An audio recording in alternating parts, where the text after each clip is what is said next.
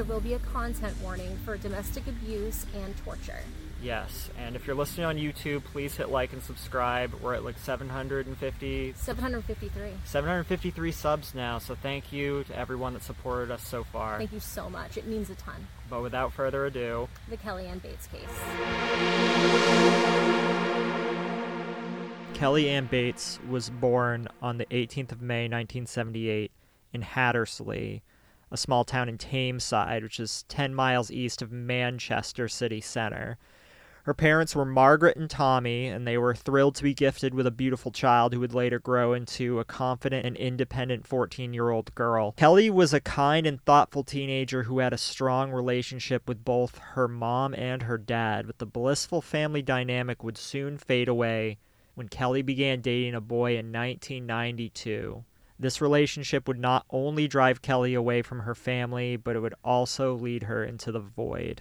James Patterson Smith was an unemployed divorcee living in the Gorton area of Manchester. Described by acquaintances as house proud and well groomed, he was a teetotaler and non smoker. His first marriage had ended in 1980 after 10 years because he had been violent towards his wife. His next relationship was with a 20 year old Tina Watson, whom between 1980 and 1982 used as a punching bag, even subjecting her to severe beatings while she was pregnant with his child.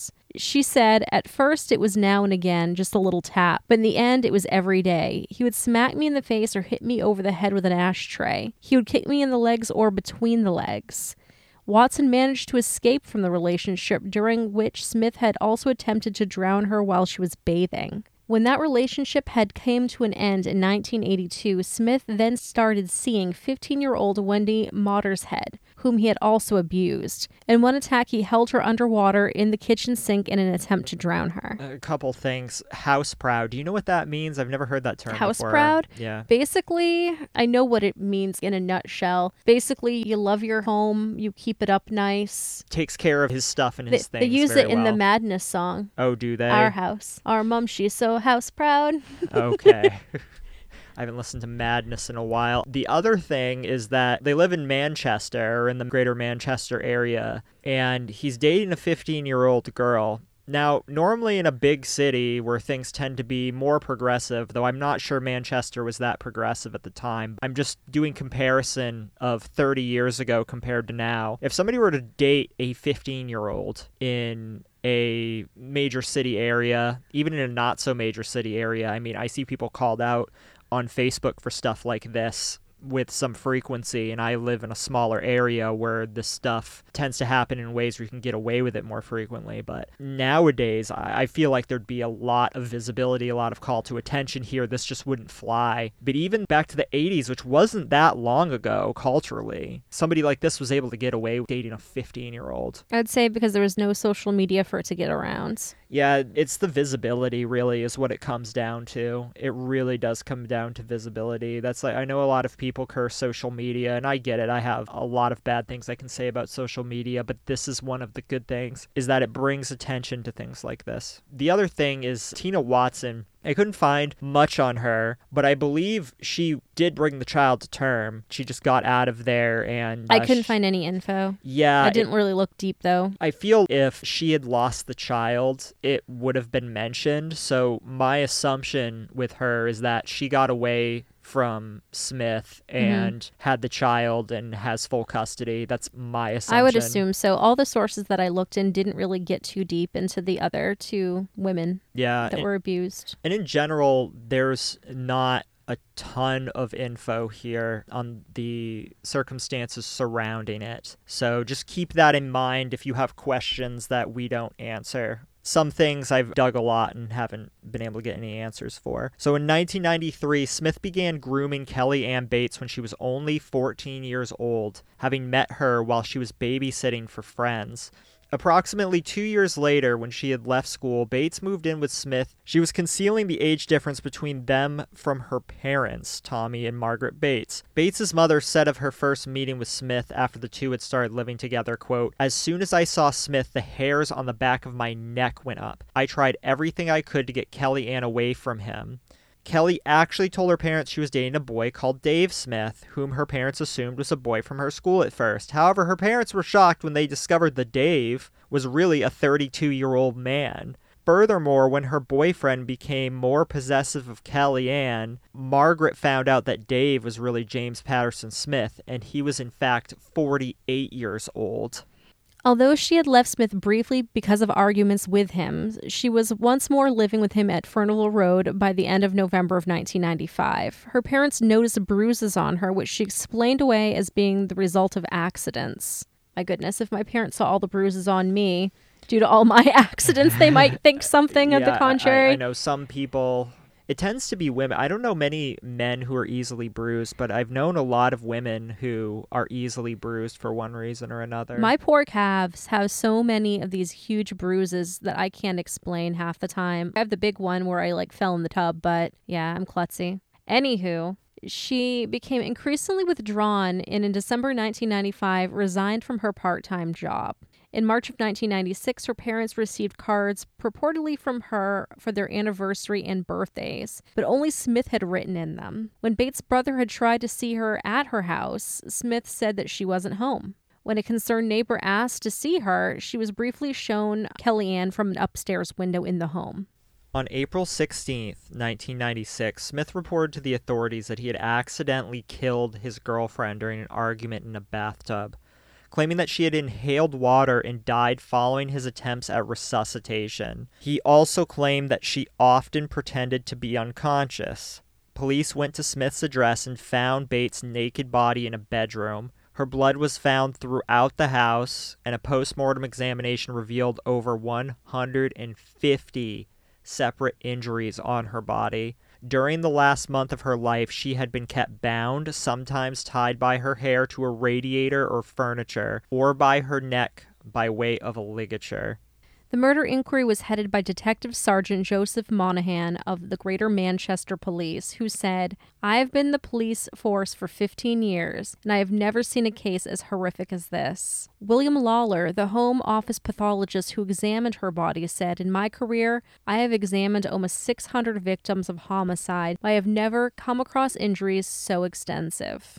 The following injuries were found on Bates's body scalding to her butt and her legs, burns on her thigh caused by the application of a hot iron, a fractured arm, multiple stab wounds caused by knives, forks, and scissors, stab wounds inside her mouth, crush injuries to both hands, mutilation of her ears, nose, eyebrows, mouth, lips, and genitals, wounds caused by a spade and pruning shears. Both eyes had been gouged out by his hands. Jesus. Later stab wounds to the empty oh, sockets. Oh my goodness. partial scalping. Yeah. What I could not find is and I didn't even see like the later stab wounds to the empty eye socket. And I always forget that he gouged the eyes out. I want to know how much of this is post mortem, and I couldn't really find. I don't think An any of it was post mortem. I think that he just did this to her in her last month. Maybe, I mean, when you get both eyes gouged out, obviously you can not die from that. But if you're getting stab wounds to the empty sockets, hmm like that can send you into shock and kill you. Yeah, the pathologist determined that her eyes had been removed not less than five days and not more than three weeks before her death. Okay. Um, Oh, yeah, she had been starved, having lost around 45 pounds in weight, and not received water in several days before her death. Peter Openshaw, the prosecutor in Smith's trial, said, quote, It was as if he deliberately disfigured her, causing her the utmost pain, distress, and degradation. The injuries were not the result of one sudden eruption of violence.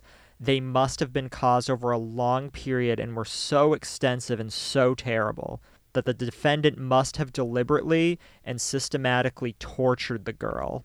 The cause of death was drowning immediately prior to which she had been beaten about the head with a shower head.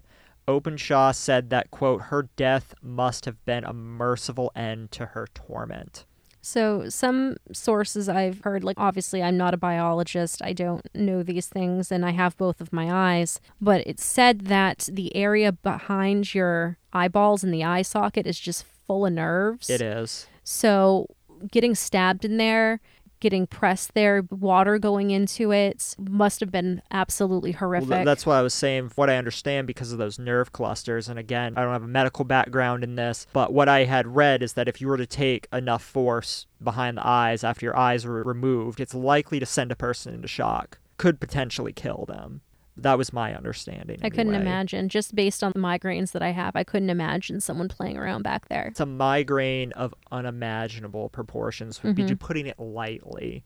What hatred and ghastly sadism to go this far with somebody, how much effort that takes, and how you have to push through, obviously, somebody in unimaginable amounts of pain. You try to comprehend just what kind of person that is, and it's just one that is beyond reason. And I just don't understand how neighbors didn't know this was going on or hadn't sent a wellness check over. We've done cases like this before. Junko Furuta, Sylvia Likens. There's a few things they have in common. But one of the more troubling ones is why weren't the police called? Why didn't the neighbors care? Obviously, what was going on would have made quite a bit of noise. It's hard to muffle I mean, sounds from what like I that. what I understand, the parents couldn't do anything and neighbors couldn't do anything due to the age gap because 16 is the legal age of consent. Even though there was a prior relationship, she was now of age and they couldn't really do anything about her moving out or moving in with him or leaving her job, etc. Because if it's anything like in America, you can legally drop out of school at the age of 16 of your own accord. So at that point, while she's not a legal adult, she has enough legalities in the space where she can do this and she can't be reported missing and all of this stuff. But if they're hearing sounds of assault going on, something could have been done. Especially where you have a situation where you have this older man with a flurry of much younger women. Had he had prior convictions? This is something I couldn't find either. I couldn't find if he had been convicted prior to this, or if these these former lovers had come forward after Kelly Anne was killed. that it could be quite likely that that was the case. It's hard to say. Especially where this is the 80s, they're younger. There's also a child involved. Maybe they just wanted to get out. Smith denied the murder, claimed Bates, quote, would put me through hell winding me up, end quote. He also claimed that Bates had taunted him about his dead mother and had a bad habit of hurting herself when asked to explain why he had blinded, stabbed, and battered Bates. He said she had dared him to do it, challenging him to do her harm. What? Christ. I only really saw this in high school where, you know, a girl has screamed at somebody in the hallway, hit me, I know you won't do it, hit me. It's usually trashier people that do things like that. But who's going to be like, yeah, I bet you won't gouge my eyes out? What the fuck? Yeah, I'm sure she dared you to do all that. no, I- from all accounts, she was like a very happy-go-lucky person. Yeah. Again, compared to the other two cases I mentioned, you have the sweetest, most carefree women falling into just pure evil. Very sad. Gillian Mezey, I think I said that right. It's either Gillian or Jillian. You yeah, can go both yeah, ways. yeah, okay. They're British. It's probably Jillian. I think of Jillian from New Order. A consultant psychiatrist told the court that Smith had, quote, a severe paranoid disorder with morbid jealousy and lived in a distorted reality. The jury at Manchester Crown Court took one hour to find 49 year old Smith guilty of Bates's murder. That is fast. If, That is if y'all, very if y'all aren't familiar with juries, that's fast. I'm fairly certain they probably already knew what they were going to say, just had to get through the formalities and paperwork out there in their little back room. I think the quickest I ever heard was 30 minutes or Mhm. something like that. So, sentencing him to life imprisonment, the judge, Mr. Justice Sachs, recommended that Smith serve a minimum term of 20 years. He stated, This has been a terrible case, a catalog of depravity by one human being upon another. You are a highly dangerous person. You are an abuser of women, and I intend, so far as it is in my power, that you will abuse no more. From what I understand, I'm pretty positive at this point in time there was no death penalty in England. I think there hadn't been the death penalty there for quite a long time. For those wondering why was he not given the death penalty for this, this is why. Minimum of 20 years. I don't know the court system there that much if you can't just give someone life without parole there. I don't know for sure. I mean, you look at Harry Roberts who killed three cops. I don't know many murders over in England, but this is the one that comes to mind and he was paroled after 50 years or something like that. And over here in America, if you kill a cop, just one cop, good luck getting parole. Good luck. You're I don't probably think it gonna be just put to death if you or you get or you get life. But Harry Roberts killed three of them, Mhm. and from what I understand, was unrepentant and was released as an old man. Finally, he's kind of a legend in in lad culture. lad culture because if cops come into the football club, they'll start chanting Harry Roberts is our friend. He kills coppers. There's videos online if you want to see that stuff. But anyways, I if somebody's from across the pond and wants to chime in and give us more information about how the justice system works over there in a case like this, because it is kind of weird to not see life without parole, leave us a comment or send us a email, miserymachinepodcast at gmail.com. This might be our first British true crime case. Yeah, I think you're right. Yeah, so we should probably do more of that. We'll learn a little bit more. Yeah, yeah. I mean, we've done European before, but not and Eastern European, just not not England. That's weird. Anyways, we're getting ahead of ourselves. we are. The jury were provided with professional counseling to help them deal with the distress of seeing the photographs of Bates's injuries and sickening violence of the case. One thing that I want to mention is that I saw an interview, this is a little while ago, I saw an interview with Kelly Anne Bates's mother who said that at one point she was in the same room as Smith. I don't know if she was over visiting or if he was with Kelly at their house. But she said there was a point where his back was turned to her and there was a kitchen knife on the table. And she had this overwhelming urge to pick it up and stab him to death.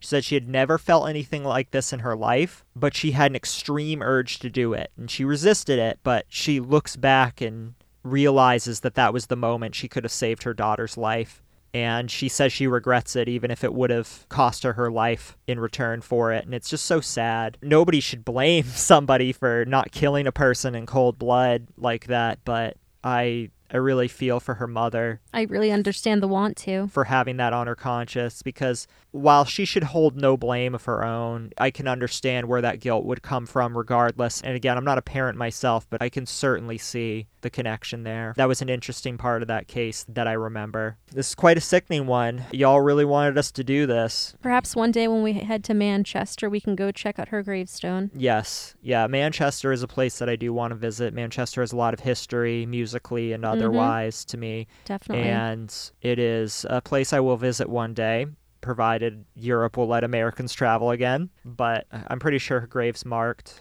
Oh yeah, it's very big. Okay. It's This it's a pretty good like little memorial. It's not like massive or anything like the Sylvia Likens one, but I got some pictures that we will put in the YouTube slideshow. We probably should do the Yorkshire Ripper. You can make a whole bunch of New Order references. Yeah, I can because Peter Hook was a suspect. Yes. Yeah, we'll we'll do more British stuff. But yeah, keep up with the suggestions. There's not a whole lot more to this. Ag- Again, the circumstances surrounding it, was- Smith's life growing up and how he was raised, that stuff I could not find. So anybody that knows anything like that, maybe you know people connected to the case, you have stories, leave us a comment, I mean, send this, us an email. this didn't happen too long ago. This would have taken place. She would have been in her 40s right now, early 40s. yeah. Like I was a freshman in high school and this happens. I, for some reason in my mind, think that they weren't together for very long. But they were together for three years, which isn't a super long time, but It's a super long time when you're a 14 year old girl. oh, absolutely it is. But